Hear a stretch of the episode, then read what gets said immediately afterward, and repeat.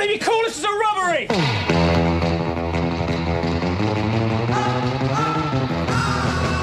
Moi, je suis vachement intimidé. Véritablement intimidé. Deux autrices pour nous présenter un braquage, braquage à l'italienne presque, au sein de la maison de la radio. Maya Mazorette, bonjour. Bonjour. Premier Élysée, bonjour. Bonjour. Hands up. Qu'est-ce que c'est un braquage? Un braquage, c'est quand on rentre par effraction quelque part. Et là, on va essayer de rentrer par effraction dans le domaine de l'érotisme, qui avait été un petit peu abandonné, en fait, euh, comme euh, genre de bijouterie. C'est un peu, euh, un peu poussiéreux. Enfin, moi, je regarde un petit peu ce qui sort et je suis pas toujours enchantée par le manque de renouvellement de l'imaginaire érotique. Et là, du coup, on va rentrer, on va casser les vitres, on va sortir les flingues et on va tout chourer. Pour moi, c'était ça aussi, vraiment s'emparer de, de choses. Donc, ça peut être euh, ouais d'un genre euh, littéraire ou euh, de référence et en faire quelque chose de personnel. Littéralement, vous prenez part à un projet qui s'appelle Hold Up 21. 21 parce que j'imagine que ça a été... Ouais, parce qu'on est 21, ouais. Ouais, tout Mhm. simplement. Ouais. 21 autrices, une photographe. Le projet commence... C'est 20 autrices et la photographe. C'est pour ça qu'on est 21. Mais la photographe est 20 autrice. Non. Elle est, elle a pas sorti de nouvelles. Il n'y a non. pas de nouvelles d'elle. Elle est, elle est On peut, pas, photographe. on peut pas parler d'autrice pour une photographe? Euh, bah, bah, Créatrice. non, je elle sais, je pense artiste que ça induit une, une ambivalence Ah ouais. euh, dans son Ouais. travail et le nôtre? On va pas créer d'ambivalence. Ce sont donc 20 autrices et une photographe. photographe. Pense sur quoi. le bec, ça commence. Comment Non, mais il faut être précis. Ouais. Mais je vous remercie. Attention. Et puis On elle est dit ça avec un regard. Oui, oui, elle, elle est armée, j'ai vu ça. Sous le siège, déjà, ça fait tic-tac. Comment est-ce que le projet Hold Up vous, vous est présenté? Comment est-ce que vous décidez d'y prendre part? Alors j'imagine qu'on a deux, euh, deux approches totalement euh, différentes. Probablement. Ouais, moi J'espère, sinon pas- j'en garde qu'une des deux. hein. Ouais, non, je pense très différent. Moi, je connaissais pas du tout euh, Carrière. Je connaissais pas. euh, Enfin, voilà, j'avais pas eu vent du projet euh, dès le départ. C'est une amie qui est autrice aussi euh, dans le livre qui s'appelle Lorgia Picconi qui m'a euh, coopté, je- bon, on peut dire euh, ça comme ça, et euh, qui m'a dit est-ce que ça te ça t'intéresserait d'écrire euh, euh, Voilà plus ou moins ce à quoi le livre va ressembler, et euh, si tu as envie d'en savoir plus, je te donne le, j'en parle à Stéphane, je te donne ton numéro, vous vous appelez et voilà, vous voyez. Et donc j'ai eu Stéphane au téléphone pendant une heure, qui m'a expliqué les grandes lignes du projet, le fait que c'était illustré, ce qui me semblait quand même assez particulier, faut le dire. Je connaissais Abigail, la photographe, par euh, Laure. Donc ça faisait quand même des éléments assez euh, chouettes. Et puis euh, moi, j'avais jamais écrit plus de trois pages de fiction. Donc j'ai dit, ben ok, en fait, euh, je pense que j'ai quelque chose sur lequel j'ai envie d'écrire. Donc euh, allons-y. Maya, Euh, pour moi, j'avais déjà travaillé avec Stéphane puisque c'est l'éditeur de mon dernier bouquin. Euh, donc une relation qui se passait déjà bien. Je crois qu'il avait déjà pas mal avancé le projet quand il me l'a soumis à moi parce qu'il avait déjà reçu les premières nouvelles. Et euh, il m'a dit, euh, je m'aperçois que spontanément, en fait, les premières autrices, elles sortent beaucoup de, de textes très très novateurs avec pas mal de pratiques alternatives. et il avait peur à ce moment-là qu'il n'y ait pas de nouvelles qui soient très basiques, hétéro, hyper vanille, hyper gentil, ce qui est un peu ma spécialité. Et donc là, il s'est tourné vers moi pour euh, pour faire le petit euh, le petit euh, bonbon bisounours de ce recueil. Et moi, ça m'a fait marrer parce que bien sûr que je comprends tout à fait que quand on a une carte blanche comme Stéphane en laisse à ses autrices, on ait forcément envie d'aller chercher là où c'est subversif, là où c'est interdit. Et euh, pour moi qui m'occupe de sexualité depuis très longtemps, finalement, le truc le plus subversif, c'est encore de faire euh, l'amour dans un lit. Euh, donc j'étais sans doute la, la personne qui allait pouvoir remplir cette fiche de poste très particulière. c'est ce que j'allais dire dans 21, votre texte, la subversion la plus grande, c'est qu'il manque presque une licorne en fait. Oui, tout à fait. Enfin, ensuite, euh, il y a effectivement quelques enjeux de pouvoir, mais c'est vrai que si euh, on n'est pas dans des, atmosphères qu'on imagine, c'est-à-dire que en fait, le mot érotisme, il charrie tout un imaginaire euh, du boudoir, du donjon, de la cage BDSM, enfin des choses très fantastiques. Moi, ça se passe un peu genre à la cogip, dans un environnement de bureau avec des open space. on est sur quelque chose de très quotidien, et ça, j'y tiens vachement. Cette manière de un peu réenchanter les choses qu'on croise, qu'on croise tous les jours pas besoin forcément d'aller sortir des grandes productions pour, euh, pour que ce soit excitant. Une ambiance presque Ali McBeal. Le Oui, c'est pro- un peu ça, oui. J'y avais pas pensé. Euh, Ça nous j'ai- rajeunit pas hein, comme je- référence, si je peux non, me permettre. non, Moi, je l'aime aussi. Vous encore, j'imagine. Le projet est donc de construire un livre et chacune d'entre vous va proposer un récit. Alors les récits sont complètement extraordinaires parce que tous plus différents les uns que les autres. Euh, hormis le vôtre a été probablement l'un de ceux que j'ai relus en me disant mais c'est pas Tu possible. n'avais pas compris. Non, il y, a Mais de des, quoi parler il y a- il y a des mots qui me manquaient. Et, et puis je me suis vraiment demandé jusqu'à quel point c'était euh, une référence à Bachung, jusqu'à comprendre que non, en fait, il y avait aucune référence à Bachung. C'est juste une vraie question de vertige. L'objet, c'est un livre extraordinairement épais, des textes, des photos. C'est une arme, le livre. C'est pour ça qu'il est épais. Si on frappe quelqu'un avec, Oui, il paraît que ouais, c'est euh, la commotion cérébrale assurée. euh, Non, c'est un vrai braquage. hein. D'où ma question, le livre est-il l'arme du crime? Ah, complètement. Enfin, pour moi, ça me semble complètement évident. C'est-à-dire qu'a priori, on le laisse traîner sur la, sur la table euh, de petit déjeuner, c'est ça l'idée. Et on se dit, ah tiens, c'est marrant, un joli truc avec une, une couverture, ça fait un petit peu livre de mode. Et ensuite, on ouvre. Et là, on entre euh, dans un univers très, très différent. Et j'aime bien cette idée que le, livre et l'érotisme avancent masqués. Moi, ce que je trouve euh, assez chouette dans le rendu final, quand j'ai tenu le livre, je me suis dit, en fait, je peux l'offrir à ma mère et la laisser, tu vois, ouvrir de temps en temps et lire des choses qu'elle irait pas lire. euh, Enfin voilà, si c'était, euh, je sais pas, un autre type de livre, tout ça. Et je trouve ça assez chouette qu'on ait un objet, ouais, comme tu dis, qui soit euh, finalement euh, pas ce qu'il révèle être, quoi. Oui, et puis c'est vrai qu'avec le format comme ça, qui est euh, donc très, très horizontal, euh, avec un peu des doubles pages, Mm. on n'est pas sur un livre qui se bouquine dans le métro, ça demande un certain écrin, c'est forcément un truc qu'on lit chez soi. Il faut être plusieurs pour le tenir. euh, non, c'est un gros livre, quoi. Pour des sessions collectives, ça marche très bien. Je vais vous demander de me parler de Mont Blanc, Romy, Oui. parce que c'est le cœur de votre texte et que le Mont Blanc a une portée érotique que personne n'avait imaginée avant vous. Alors, Alors, Déjà, anecdote, quand j'ai rendu ma première version de nouvelle, Stéphane et Bigaël m'ont dit c'est pas possible que ça se passe face au Mont Blanc, Romy. C'est, c'est, c'est pas possible. En fait, comment on va photographier ça? Et donc, on a eu euh, une discussion avec Abigail pour euh, bah, essayer justement de, comment dire, pour qu'elle puisse s'emparer de l'histoire, la mettre en image, sans qu'on ait besoin de rentrer dans un truc qui est euh, hyper cohérent, c'est-à-dire, euh, euh, voilà, le personnage devant le Mont Blanc. Et donc, euh, j'ai eu des petites suées au départ quand Stéphane m'a dit Je pense qu'il va falloir réécrire. Et j'étais là, non, non, non, non. Parce que pour moi, cette histoire, elle pouvait pas se passer en, en appartement parisien. Enfin, en fait, c'était écrire complètement autre chose. Or, j'avais envie de raconter cette histoire-là. Et c'est vrai que j'adore la montagne. C'est vrai que depuis quelques Ah, années, je, lire, je trouve qu'il y y, a quelque chose d'érotique en montagne et j'ai déjà écrit pas mal de trucs à ce propos-là. Je fais des photographies euh, en montagne qui sont, euh, enfin voilà, dans la même veine. Donc c'est un truc que je porte depuis quelques temps depuis que j'ai eu le vertige, en fait, en montagne. Et c'est pour ça que j'ai choisi d'avoir ce personnage qui, euh, pour le coup, est pas du tout moi, c'est pas ma vie. On est dans quelque chose qui est complètement, euh, c'est presque un conte, c'est absurde. euh, et en même temps, euh, enfin voilà, il y a ce personnage qui aime juste être en montagne, qui vit à poil avec sa chèvre euh, face au Mont Blanc. Pipou, Pipou, tout à fait, et, euh, et qui surtout tient à rester vraiment très seule, isolée, et qui aime pas vraiment qu'on sache où elle est. C'est pour ça qu'elle déteste les drones. Et c'est pour ça que le jour où cette fameuse belle Jack arrive sur son euh, jardin avec euh, justement bah, sa carabine, parce que c'est un, voilà, est habillée comme un cow-boy, bah, c'est le début des emmerdes pour elle. Et euh, moi, je vois ça comme les, aventures de Marguerite qui ferme vraiment ses clés, enfin voilà, sa, porte à double tour tous les soirs, et puis d'un coup qui voit tout le village débarquer chez elle, et, et elle se dit ah en fait peut-être que pourquoi pas.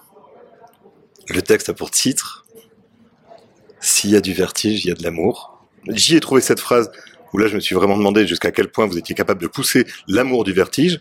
Mourir en montagne serait une consécration personnelle. Oui, Ça c'est dingo. ouais. C'est vous, c'est le personnage là. Mais je pense qu'il y a un petit truc qui est assez similaire où j'ai quand même, pour, enfin, à titre personnel, confessé à ma copine que s'il fallait que je me suicide, je pense que j'irais en haut d'une montagne et je sauterais parce que je pense qu'il n'y a pas vraiment plus, euh, plus beau en termes de, vous voyez, de trucs de choc esthétique. Sauf que, bon, depuis en montagne, je vois bien qu'en rando, si on tombe, en fait, c'est la galère et c'est vraiment pas très, enfin, c'est pas romanesque du tout. Mais pour moi, mon personnage croit vraiment à ça et espère finir ses jours euh, en montagne. J'aurais juste une question subsidiaire. Quelle est la différence entre un bouquet de marguerite et un bouquet de pâquerettes? Bah ça c'est il faut lire euh, il faut lire la nouvelle. Il faut absolument la lire. Maya, vous avez été plus classique, mais effectivement, ambiance à Mais ça m'a été demandé d'être plus classique, euh, j'insiste Vous un petit peu. re- restreinte, contrainte? Ah non, non, non, alors moi j'adore les contraintes euh, littéraires, parce que je suis hein. obligée de préciser. Euh, non, parce que ça m'aide. En fait, je pense que mon imagination, elle peut partir un peu partout. Donc je- moi, je suis absolument ravie que Stéphane soit arrivé avec déjà quelques envies. Et là, en l'occurrence, il m'a dit attention à euh, faire une nouvelle qui sera facile à photographier en n'explosant pas le budget. Il m'a dit euh, ne profite pas de cette possibilité de mettre en image euh, ta nouvelle pour proposer un truc qui se passe à Tahiti. Et là, vraiment, en fait, il me connaît très bien parce que c'est effectivement le premier truc auquel j'ai pensé. C'est génial, on va le faire. Euh, et euh, et c'est pour ça que j'ai choisi euh, que j'ai choisi euh, un setup moins romantique que le Mont Blanc, qui est des bureaux d'affaires. Avec Alex, Louis, Mehdi, Adrien. Ouais, avec un sacré paquet de monde quand même. Euh, Il Ouais. y a un gros casting. Ils sont nombreux. et et, et, les, les, les hommes qui sont photographiés et qui les symbolisent sont en plus extrêmement beaux. Tout à fait, tout à fait. J'ai essayé d'en faire euh, revenir euh, un ou deux pour poser pour moi pour des peintures et ils n'ont malheureusement pas accepté, mais euh, c'est vrai qu'en image, ils sont très bien. C'est des jeunes comédiens, en fait. La nouvelle s'appelle, elle, sobrement, presque, 21. Oui, alors parce que euh, c'était pas encore assez de contraintes, ce que Stéphane m'a fourni comme contrainte, je me suis dit, euh, bah, puisque ça s'appelle Hold Up 21, pourquoi ne pas se servir de chiffre 21 comme d'un autre point de départ pour la nouvelle? Et, euh, et donc 21 ici, c'est euh, c'est 21 ans, c'est un peu euh, l'âge euh, magique de la beauté masculine, en tout cas dans la nouvelle. C'est un, domina- pas, dénominateur euh, commun pour ces, pour ces garçons. Exactement. euh, et c'est vrai que euh, bah, ça renvoie à tout un imaginaire de la cougar avec une femme plus âgée qui va chercher des hommes jeunes. Et puis aussi une interrogation peut-être plus large pour moi euh, de savoir euh, pourquoi est-ce qu'il y a un tel double standard entre euh, la beauté euh, supposée des femmes euh, quand elles ont entre 15 et 25 ans, euh, alors que pour les hommes ce serait plutôt entre 25 et 35, euh, voire entre 35 et 45. Euh, et récemment, c'est marrant, pendant l'été, j'ai lu un, bouquin qui fait le, le pari euh, que justement les hommes sont jamais aussi beaux que quand ils sont au sortir de l'adolescence. Et il y a un truc un petit peu subversif là-dedans. Comment oser désirer des hommes jeunes? Ils ont une autre qualité, ils sont tous stagiaires. Exactement. Alors là, c'est pareil. hein, je me suis vraiment servi de ce qu'il y a autour de moi, c'est-à-dire que à ce moment-là, pour nommer les personnages de la nouvelle, j'ai pris tous les stagiaires de ici à Radio France et de là-bas chez Quotidien.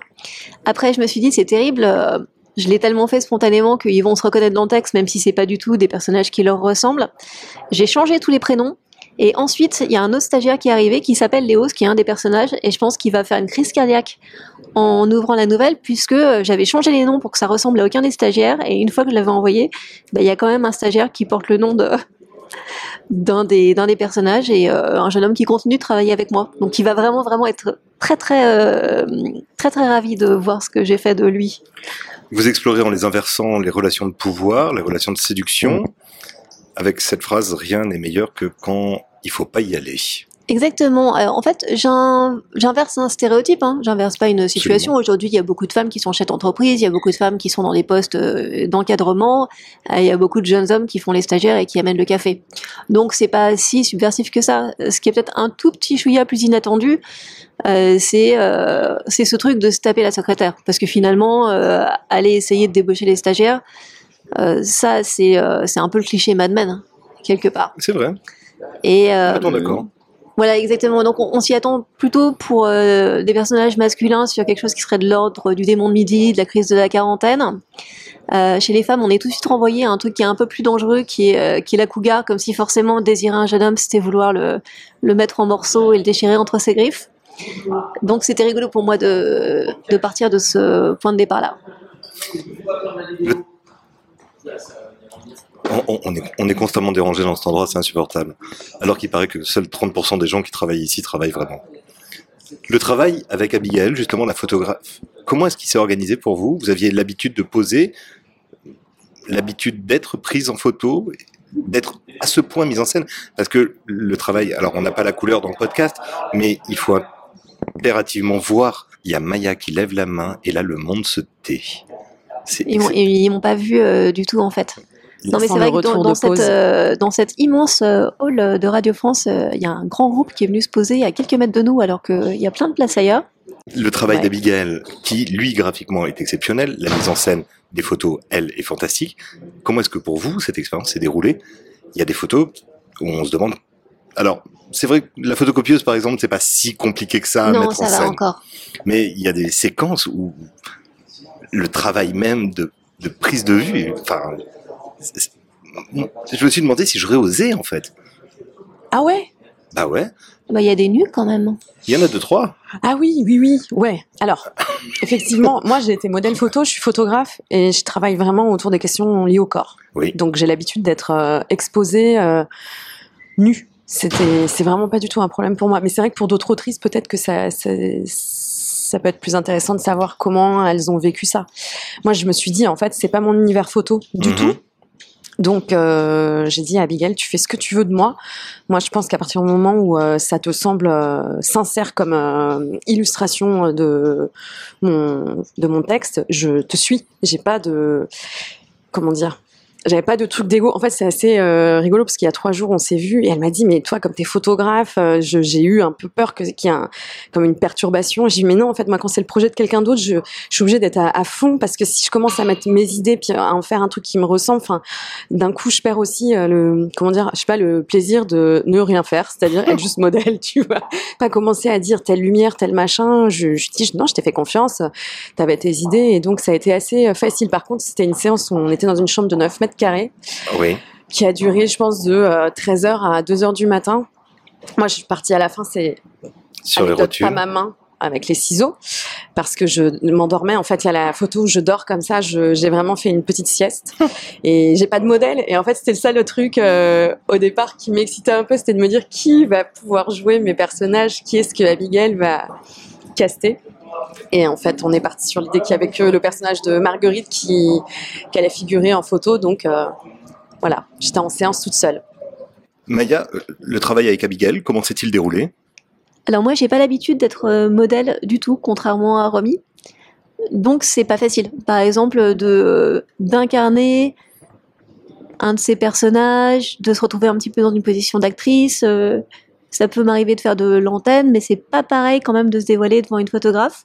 Et ce qui est vraiment rigolo avec le travail d'Abigail, c'est que avec le avec vraiment la lumière, elle arrive à créer des atmosphères à un endroit où il y a rien.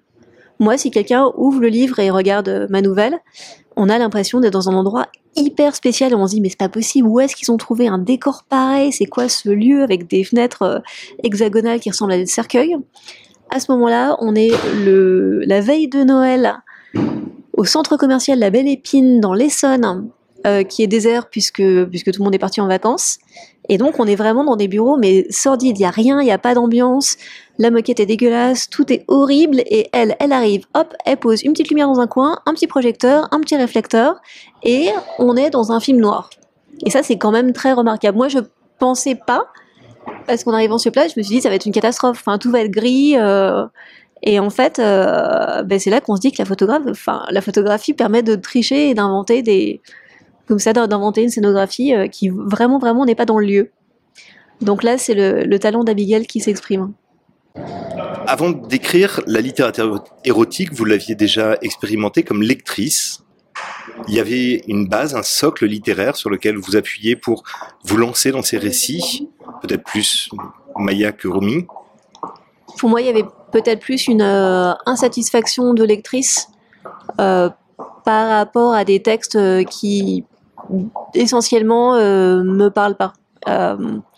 Alors c'était un peu après que j'ai écrit la nouvelle, mais par exemple ici pour France Inter, j'ai fait une nuit érotique avec plein de lectures de textes érotiques et justement il a fallu en lire beaucoup, il a fallu en trouver beaucoup. Et euh, c'est vrai que bah, si on va euh, loin dans le passé, on se retrouve face à une littérature essentiellement euh, masculine avec des fantasmes pas hyper funky. Enfin, c'est vrai que dès qu'on rentre dans les trucs sadiens et même les Réage et tout, moi, ça vraiment, ça ne m'amuse pas du tout et et je trouve ça pas du tout subversif. Je trouve ça très cliché en fait, le BDSM en général. Euh, ensuite, euh, sur euh, si c'est pas très contemporain, euh, je trouve qu'on est vite dans des imaginaires où moi j'ai l'impression que c'est très froufroutant, ça me parle pas. Enfin, ça peut être très très artificiel.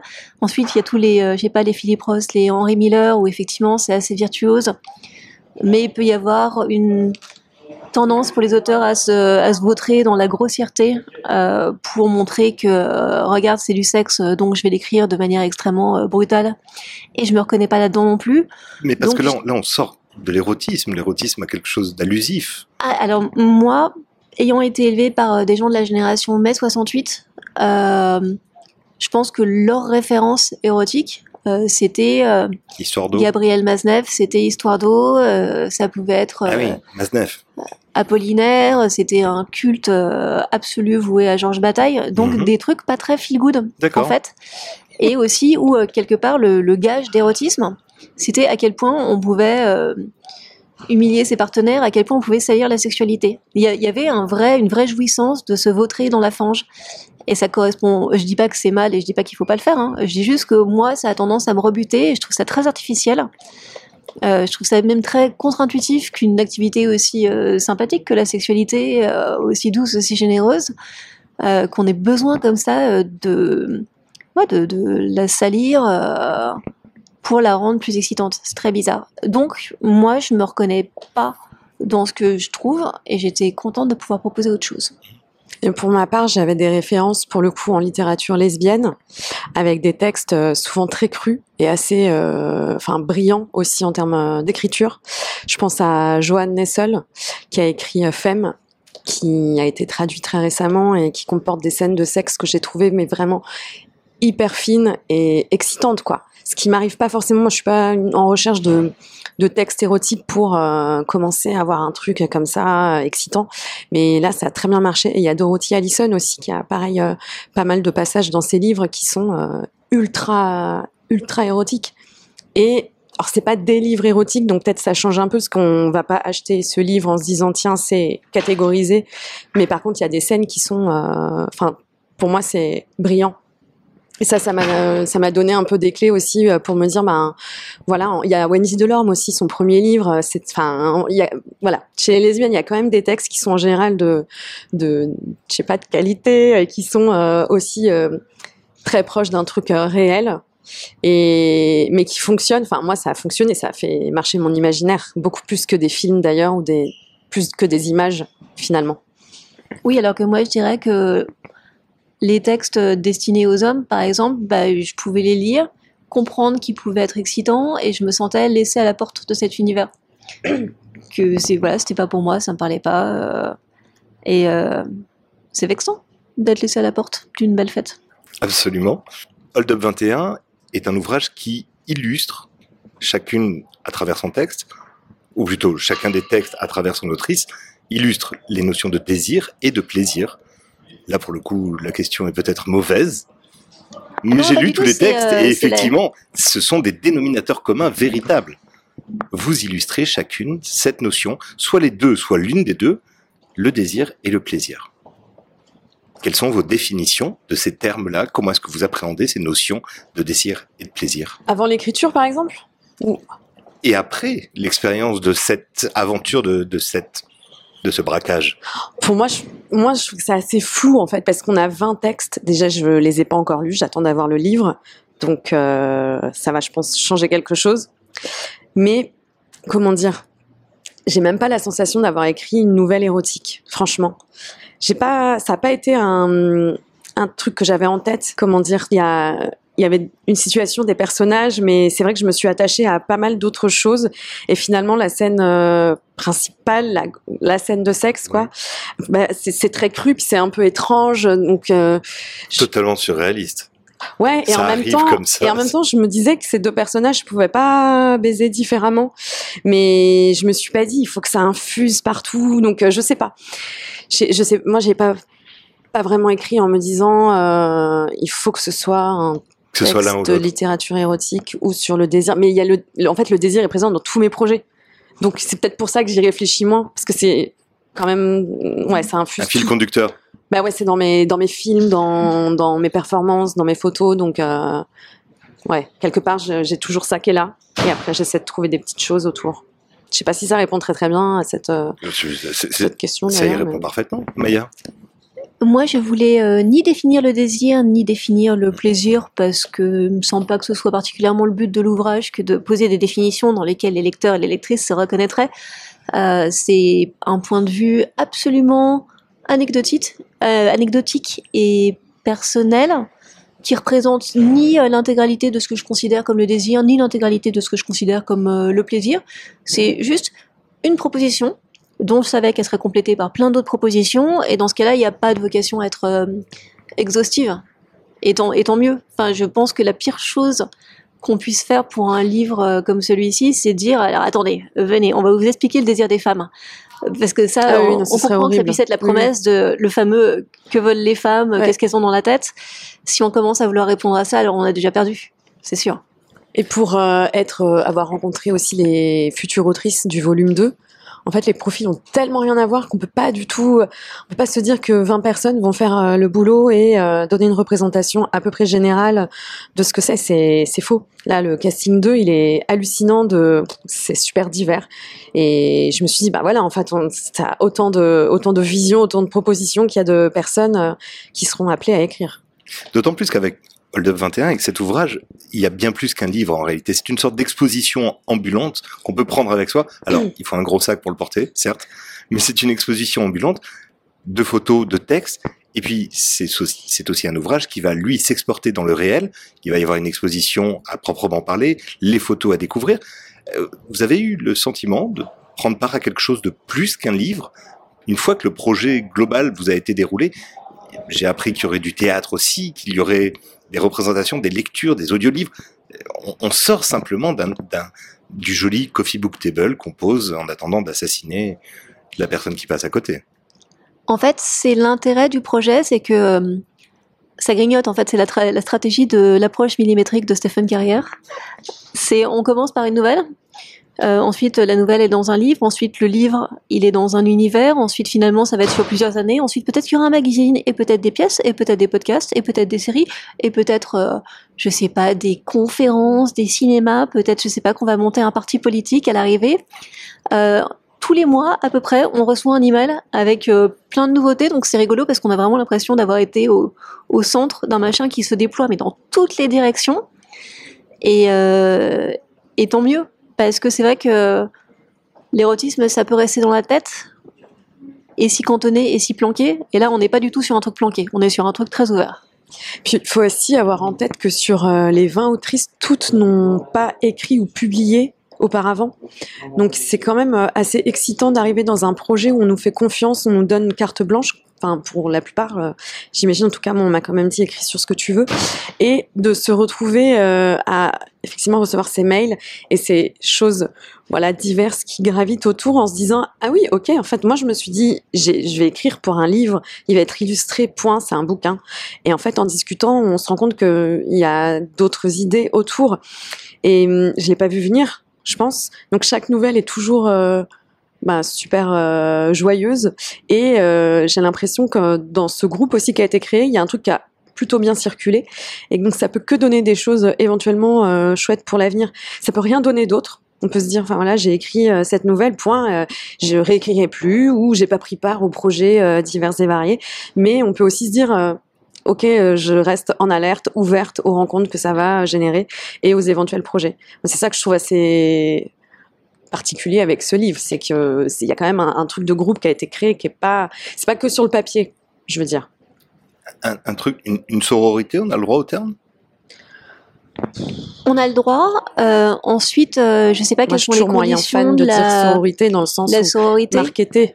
C'est, je sais Ah, pas, on est merde. 20 personnes de bonne composition et on est toutes des femmes dans le premier. C'est une sorte de vrai, mais- club. Euh, idéalement, c'est un fight club complètement. Ensuite, il se trouve que pour des, des raisons d'agenda, là, ça commence. Donc, on s'est rencontrés Ouais. seulement quelques fois. Je pense qu'on va vraiment, vraiment être au, au maximum de la, la pollinisation croisée. Là, dans les semaines à venir, parce que c'est ces moments-là qu'on va beaucoup vivre ensemble. Mm, mm. On va, on va vivre des choses, euh, ouais, des choses uniques, des choses spéciales. Et peut-être qu'il y a d'autres choses qui vont se créer à ce moment-là. Romy, vous êtes d'accord avec ce, cette approche Ouais, ouais, ouais, je pense un, que un c'est sentiment de oui, colonie de vacances peut-être de, de ce que l'éditeur m'en raconte, j'ai quand même l'impression que vous amusez beaucoup. Il y a beaucoup d'activités, il y a beaucoup de temps libre. euh, c'est une colonie de vacances. euh, Mais c'est vrai ce que dit. Maya, c'est que pendant quelques mois, on n'a quand même pas eu du tout ces- cette euh, énergie-là, ce contact qu'on a écrit. Peut-être le moment des photos était un moment un petit peu plus intense. Et là, on se retrouve, mais c'est parce que le livre va sortir. Donc c'est vrai que d'un coup, il y a un truc super Et concret. c'est rare qu'on soit toutes les 21 en même temps aussi. Ouais. Moi, j'en ai vu plein, mais séparément, par petits Ouais. groupes. Donc, euh, d'ici bon, qu'on il y ouvre a les un bar, de mails. en fait, où on pourrait se retrouver tous les soirs, euh, je pense que, euh, ouais, je pense que la, la sororité, le- enfin, clairement, l'avenir est devant. euh, Mais il y a un C'est en train de se intérêt construire maintenant. porté Oui, envers façon, chacune oui. dans ce projet. En fait, il y a une, une- je sais pas. Pour moi, c'est ça. Il y a un réel intérêt de qui a participé à ce livre. Euh, je je sais pas rencontrer tout le monde, mais je vais lire tout le monde avec attention. Et c'est c'est quand même un- déjà un, un truc collectif, quoi. Et les rencontres que vous avez pu faire déjà des, des différentes autres autrices ont, ont entraîné des réflexions, des projets, des, des choses en se disant ah mais j'ai découvert que tu faisais ça moi aussi. Essayons de faire quelque chose, des, des perspectives de création communes, pas encore. Non, pas pour ma part. Mais après, je, bon, je travaille déjà avec euh, Laure qui est aussi dans le livre. Par contre, euh, moi, ça m'a vraiment déclenché un désir d'écriture. Plouf. Tant pis. Dernière question. Le le tamis marketing, parce que là maintenant la Le le tamis, le tamis marketing. Pouf pouf pouf. On va chercher de l'or et on va chercher la phrase en or qui va aider à lancer le livre. Quelle phrase pour recommander la lecture de l'ouvrage, Maya? Je vais réfléchir trois secondes. Quelle phrase pour lancer l'ouvrage, Romy? Je vais Alors moi, je suis pas très forte en punchline, mais bon, euh, je sais pas dire, bah voilà, c'est un, c'est un livre qui est, enfin voilà, qui existe vraiment sur une table de chevet que vous pouvez offrir hyper facilement. Il y aura peut-être des bonnes surprises. euh, Il y a 20 histoires, donc il y a, franchement, il y a forcément une qui va un peu matcher avec les, les sensibilités euh, de, de, de chacun chacune, et euh, puis il y a des images. Enfin, il y a un gros, euh, il y a un gros travail. euh, ouais, c'est, vrai. Ce serait très long que ce soit cette phrase. C'est une punchline Mais version moi, je suis, je suis vraiment dans le truc. Mais allez, venez, il y aura forcément une histoire qui va un peu vous renverser. Et puis, si c'est pas le cas, il y a plein de photos. Enfin, ouais. Je me dis, livre original. Allez, venez. C'est la rentrée. Voilà, c'est c'est le livre euh, qu'on lit à la maison. Et je dirais de l'érotisme féminin contemporain, et il y en a 21. Ça rime, non, ça fait un peu slogan. Ça C'est- fait c'est- un peu Elle a plus le sens des punchlines. oui, oui, c'est ça. Une carrière chez Havas ou chez Publicis qui se profile peut-être. Alors que moi, c'est flop. Non, non, au contraire. Allez, venez. Moi, je trouve ça très simple. Allez. Non, mais c'est vrai que c'est c'est un livre que les gens n'ont pas déjà lu. Moi, je connais pas d'équivalent, alors que je reçois des kilomètres et des kilomètres de bouquins tous les jours. J'ai pas ce livre déjà dans ma bibliothèque. Mais est-ce que en... t'as déjà lu- vu, lu des recueils de nouvelles érotiques qui soient pas illustrées, mais en Tout à forme... fait. Ouais, ça, ça, ouais. C'est quand même notre particularité, quand même. Ouais. Qu'on ait toute notre euh, photo à l'intérieur. Ouais, il y a des maisons d'édition qui en publient quand même euh, beaucoup. Mais j'ai l'impression qu'on on reste sur des codes euh, qui, moi, me paraissent pas me concerner. En fait, un petit peu comme si on était encore, euh, je sais pas, la génération de mes parents ou de mes grands-parents. J'ai Mhm, du mal à ouais. trouver un truc qui, euh, avec des gens qui, euh, qui prennent le métro et qui ont des smartphones. Enfin, j'ai du, j'ai du mal à me sentir maintenant.